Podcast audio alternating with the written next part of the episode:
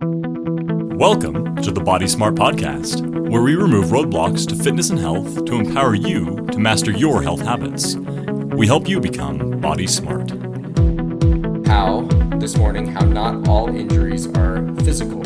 How so many injuries um, really are, are because of other factors in life, not just uh, over overloading a tissue, right? We talk about that a lot and it does lead to overloading that tissue but there's there's a lot of reasons why. Um, and so we want to talk about um, that not all injuries are physical that we're we want to help people understand that they need to own their emotional pain and emotional you know uh, discomfort if you will. Um, and then that exercise happens to be the miracle drug for all things both physical and mental health um, seems to have a huge effect on most mental health um, things. And then um, the last thing is finding what works for you, and that's that's the key with exercise. So we're going to go through those things. Uh, we got sub bullets for all of those. So we're hopefully going to make it through all of that information because it's a pretty heavy topic too. Um, so we want to make it through all of that in the time frame allotted. Um, and and so here we go let's talk about how not all injuries are physical. So, the reason why we say that not all injuries are physical is because our emotional state has a lot to do with um, how much you know energy we have, how much gas we have in the tank, um, how much fuel we're burning on on stress and, and other emotions, and so that can leave us depleted, so that we have less to rebuild, repair, recover, um, and puts us at greater risk for injury. And so w- there's a few things that we have to do to help us kind of deal with the emotional um, pain and, and owning that, that it's real. Um, we tend to push that aside and tend to like bury that, if you will, um, until it bubbles up as, you know, poor eating habits or poor sleep habits or poor, um, you know, anger management or you know, lots of areas in which we we kind of let our emotional problems bubble up, and so we we really have to recognize that that's happening, um, kind of define what's going on, and then we want to accept that it's real, so that we can then deal with it and process it. I, I think a lot of the time we feel like because it's an emotional thing, we don't accept that it's real. I don't know. What are your thoughts on that? Well, it's always been wild to me that, you know, we can look at something like I broke a bone, right? Oh, okay, well, yeah, like I can understand why you're in pain. Like for sure, you know, maybe you need to cast. We expect that it's going to take, um, you know, we know it takes about six to eight weeks for bone to heal. 68 um, weeks? 68 weeks. So long. but, but we, with physical injuries, we accept the reality of like that it takes time to heal, that they're real, and that they affect our function, right? You break your leg, it's going to be a lot harder to, to, to do the normal things, right? To go on a run, to, to doing this. But um, with with emotional pain, with emotional injury, right, it's much less visible. Um, you know, thankfully, mental health in general is becoming less stigmatized, but it's still really difficult for someone to see, well, why are you struggling? Why don't you just do X, Y, and Z, right? Why not pick yourself up? And we we unfortunately see the toxic side of positive psychology all too often, right? Um, just be of, happier. Of, just be happier. Just be happier, right? Right. And it's you know it, it, you got to look at both sides of an of an equation, right? So, um, you know, like let's let's take a garden for example. I think we've used this analogy before, but when you plant a garden, it's not just enough to um, like plant the flowers and feed and water and give them sun, right? Like we've also got to make sure that like any pests aren't overtaking the flowers. You know, we got to make sure that we're weeding regularly. We've got to make sure that we take care of the garden on on both ends, right? So adding the positive and trying to take some, you know, and trying to deal with um, and, and, and weed out some of the negative. But we can't do that unless we take those steps that Cameron talked about, right? Unless we are willing to sit with ourselves and just allow ourselves to feel, to recognize what we're feeling, um, to really define it. So there have been um, a multitude of studies done that show that the better that people are at defining exactly what they are uh, feeling. So what it's you don't need to remember this. What it's called is emotional granularity. So you think like grains of sand. They can get really fine with what they're feeling. So rather than sadness, just as a general label, maybe it's grief, or maybe it's um, you know, uh, apparently I'm at a loss for for for well, right? Like there's there's a lot of other emotions that fall under the banner of sadness. Right. right? Or, or, anger, or you know, we always anger. talk about the emotion behind the emotion. That there's usually yeah. like there's that surface level, like oh, I'm sad. Well, what's causing you to be sad? Is it really sad, or is it loss? Is it frustration? Is it you know like what's that thing that's making you sad? you know the the emotion behind the emotion and and that I think is is important. In in that first step of recognizing you know in owning what's going on recognizing that and then defining it being able to say okay well why am I sad? What is what is the real like sadness behind my sadness? Is it loss? Is it you know it can be loss of a job a, a partner a whatever you know something that you you cherished or valued. It can be loss of a loved one. It can be all kinds of things. It could be um, just some kind of, of frustration that you've been stuck in for a while. Anything like that but defining kind of that emotion behind the emotion really is is helpful. And then accepting that that is a real thing. That it's not just in your head and even if it is that doesn't mean it's not real right? Yeah. so uh, like you said just like a broken bone uh, or or any other physical ailment it's just as real. It just has to do with brain chemistry and so we think that it it shouldn't you know we should be able to overcome that with just changing our thinking patterns. Well unfortunately those thinking patterns have been formed by years and years of of you know whether that's nature or nurture or uh, and you know it's obviously a combination of both. Um, the the nature being a very very strong thing and then we can set those things off with nurture um, elements. But but it is very real and it's okay to to know that you gotta just like you need to take some days off in your running sometimes you have to take some days off in the the rat race of life, I guess, if you will, um, yeah. and and give yourself a mental health break, a mental health pause. Um, and, and whether that's a few minutes, and, and I would argue that if you get in the habit of taking a few minutes to kind of ponder and, and, and you know whatever you want to call that, meditate, or just take time to think about those things and, and process them on, on a regular basis, um, I think that can help. But if you do need to take a bigger mental health break, I think that's a good thing to do. Um, and and you know address it before it becomes uh, to the crisis level. Um, yeah. yeah, I, we do that with our bodies all the time when we're not feeling good, right? So why not do that for our mental health as well?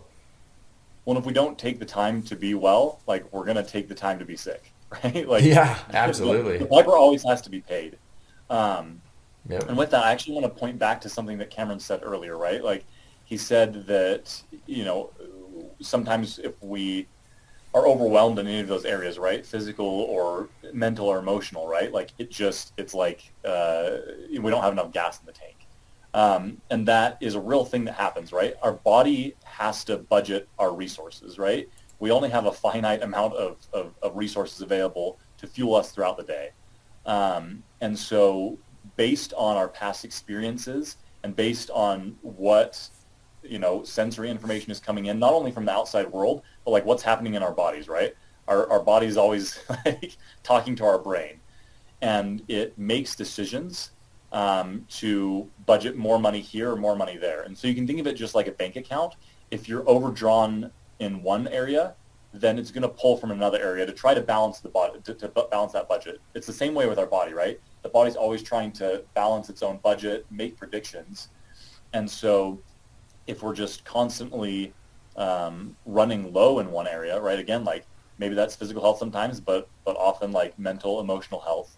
Um, if we're running low in that area, then like our body's just going to try to draw from other systems to give us enough energy to deal with that, which can leave us again, like Cameron said, feeling out of gas um, and and actually more susceptible to, to injury, right? Right. Um, and so all those systems work with one another. They all affect one another, right? We're not just our physical body. We're not just our brain. We're not just um, our emotions or any of those areas, right? Like we're whole human beings, and all of those have to work with one another and try to balance with one another. And and like when we can't do a good job at, at that, like everything ends up getting out of whack. Yeah, absolutely. And so one of the things, so Marc, I want you to pull up that graphic of what exercise can Oh. do for us if you can.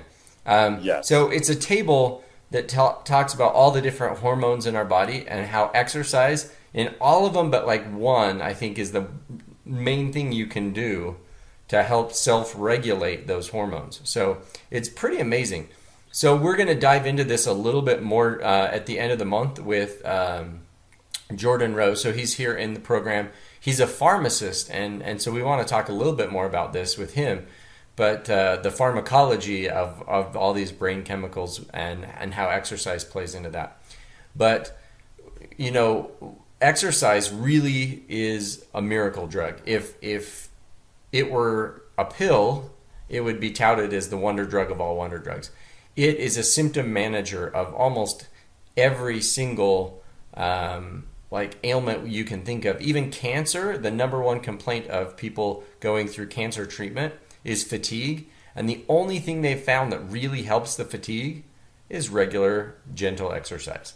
And so it's finding out for yourself what the best way is for you right now in this moment, um, whatever kind of stage of life you're in, whatever exercise is going to help you make progress the best. And so there are times in life where you have more gas in the tank and you can push harder and and train harder and and you know work work on maximizing your fitness. And there are other seasons of life where we're just getting in shape, where we're just trying to like get back on the wagon. Um, there are seasons in life where it's kind of just a going through the motions phase, where it's like I'm going to do my best to get in some fitness, but things are hectic and busy right now.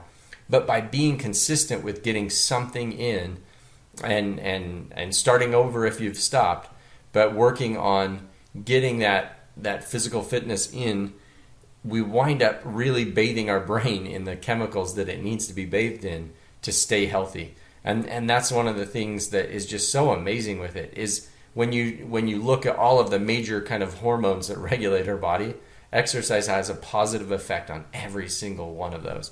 So moving um, it really, uh, you know, both our physical hormones and our mental hormones, it has an effect. So moving really is this wonder drug.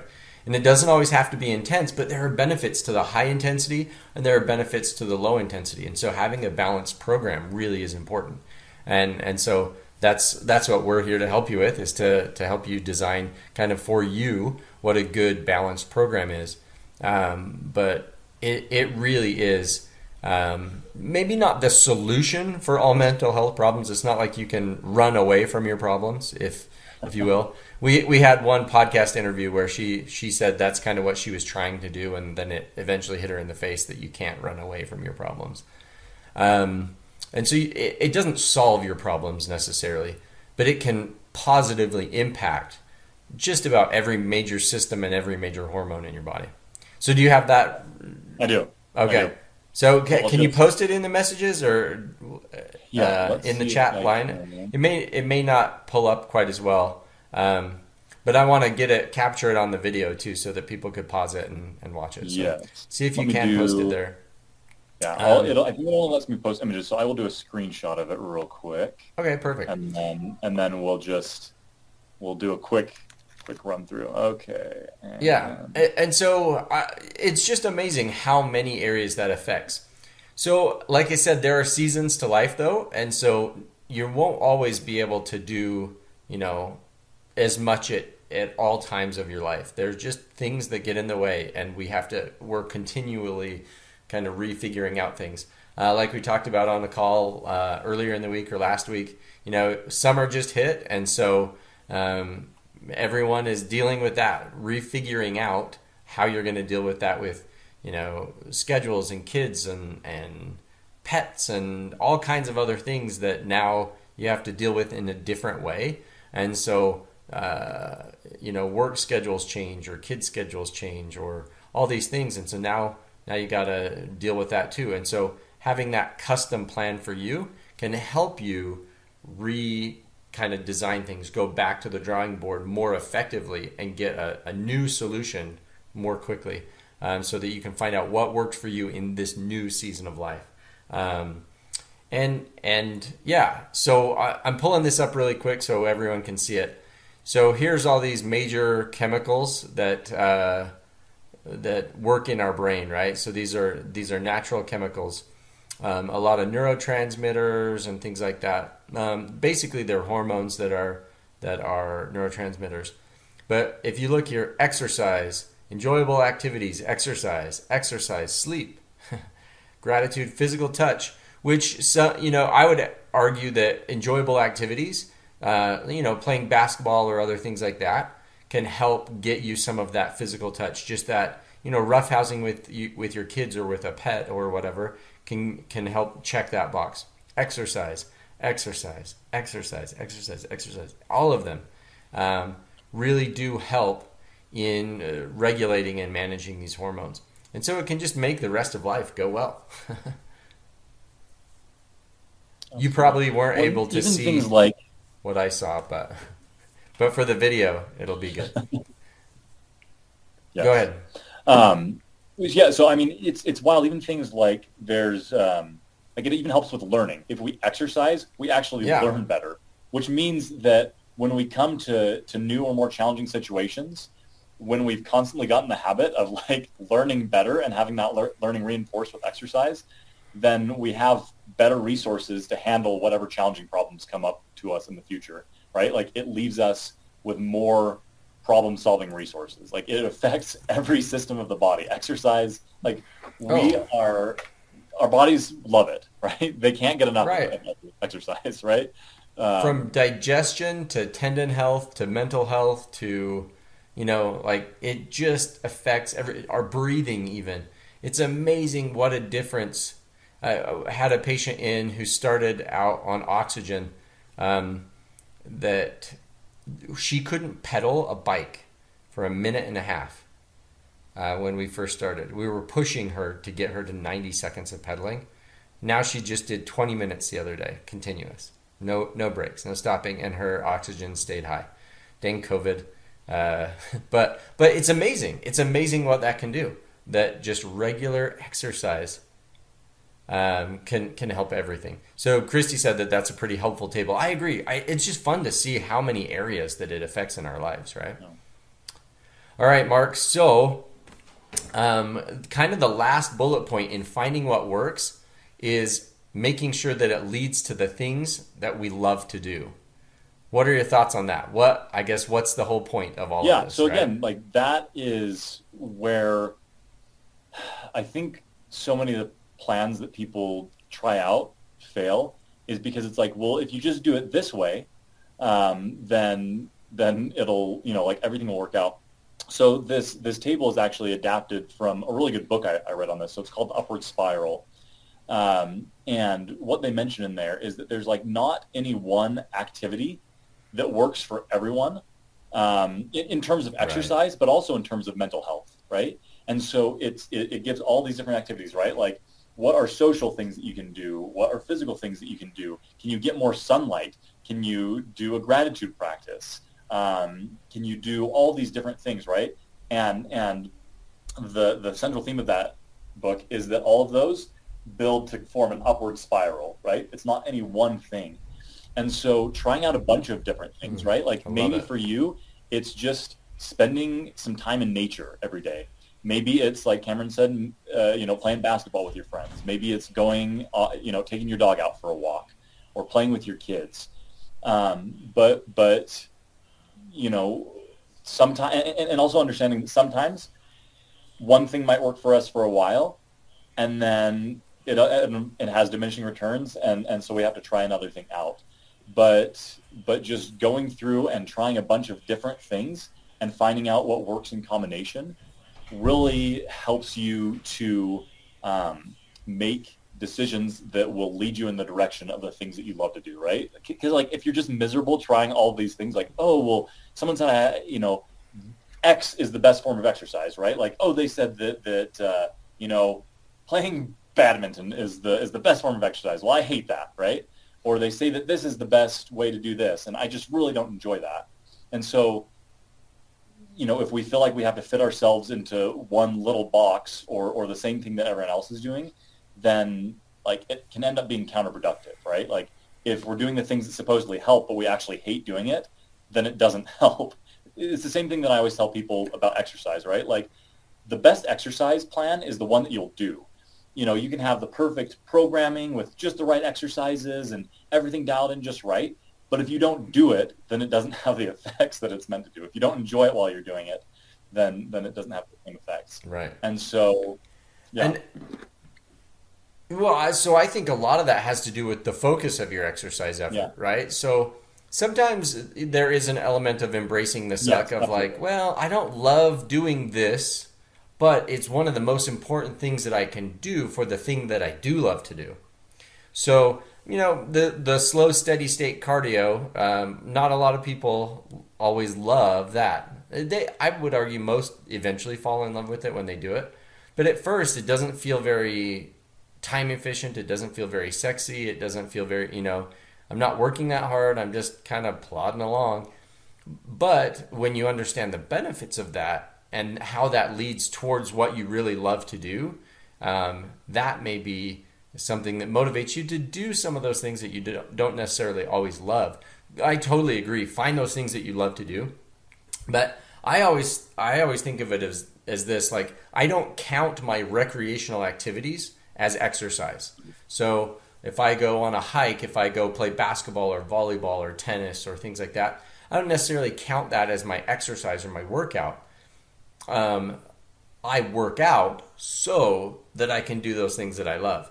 And that mental shift has made it a lot more enjoyable to do the weightlifting or the running or the other things because it's like, oh, this is just me tuning up my body so that I can play volleyball better or so that I can play tennis better or so that I can do that long run or that big hike that I really that's my real joy. My real passion is for that big long hike on the weekends or whatever. Um, and so if I focus then my Monday through Friday, if that helps set up and supports what I do for that big long run on the weekend, then perfect. And that gives a, a different kind of uh, focus, a different emphasis on your Monday through Friday, so that your your weekend fun, uh, your body is ready to handle that and and is good to go. And so I think that can be a big motivator. Finding that why am I doing this and what am I doing it for? suddenly we have a much better capacity to deal with everything that we have to deal with, and we make better decisions. Um, and and the, the research supports that both in terms of mental health practices and, and in exercise. When we do those things, we make better decisions, which sets us up better in the future so that we, again, continue that upward spiral. Yeah. Yeah, the more we we address that, the more we take care of our mental health as well and the better we do. So um yeah, I yeah, we're just such a complete person. There's no one aspect, right? The physical, the mental, it, we have to take care of all of it and and it all leads to overcoming and avoiding injury and keeping you healthy and on the road for as long as you want to be. And that's honestly this is why we created becoming body smart. Th- This whole program, this whole like idea behind the way we wanted to focus our practice uh, was to be able to lead to people getting um, the tools, the resources, the help, the mindset that they need, both mentally, physically, um, and in so many areas of your life to stay healthy. Um, and so, yeah, that's what becoming body smart is all about. I just got the warning that my recording time is almost up. So, um, apparently, I got to clear out some space on my hard drive. Um, but anyway, so hopefully that was helpful. Kind of that mentality shift and some some interesting information about how many areas that that exercise really does affect the chemicals in our brain, the the you know hormones in our body that keeps us healthy and on the road and and able to keep doing those things that we love to do because that's the whole point of all of it, right? Okay, we're looking forward to seeing you on the next call. So, uh, life design call Monday morning. Um, another great topic in queue, and so we will catch you there. Thanks for listening to the Body Smart podcast. Join us in the Body Smart community on Facebook to share your successes or ask a question for our next episode. Now get out there and take the next step toward living your active lifestyle.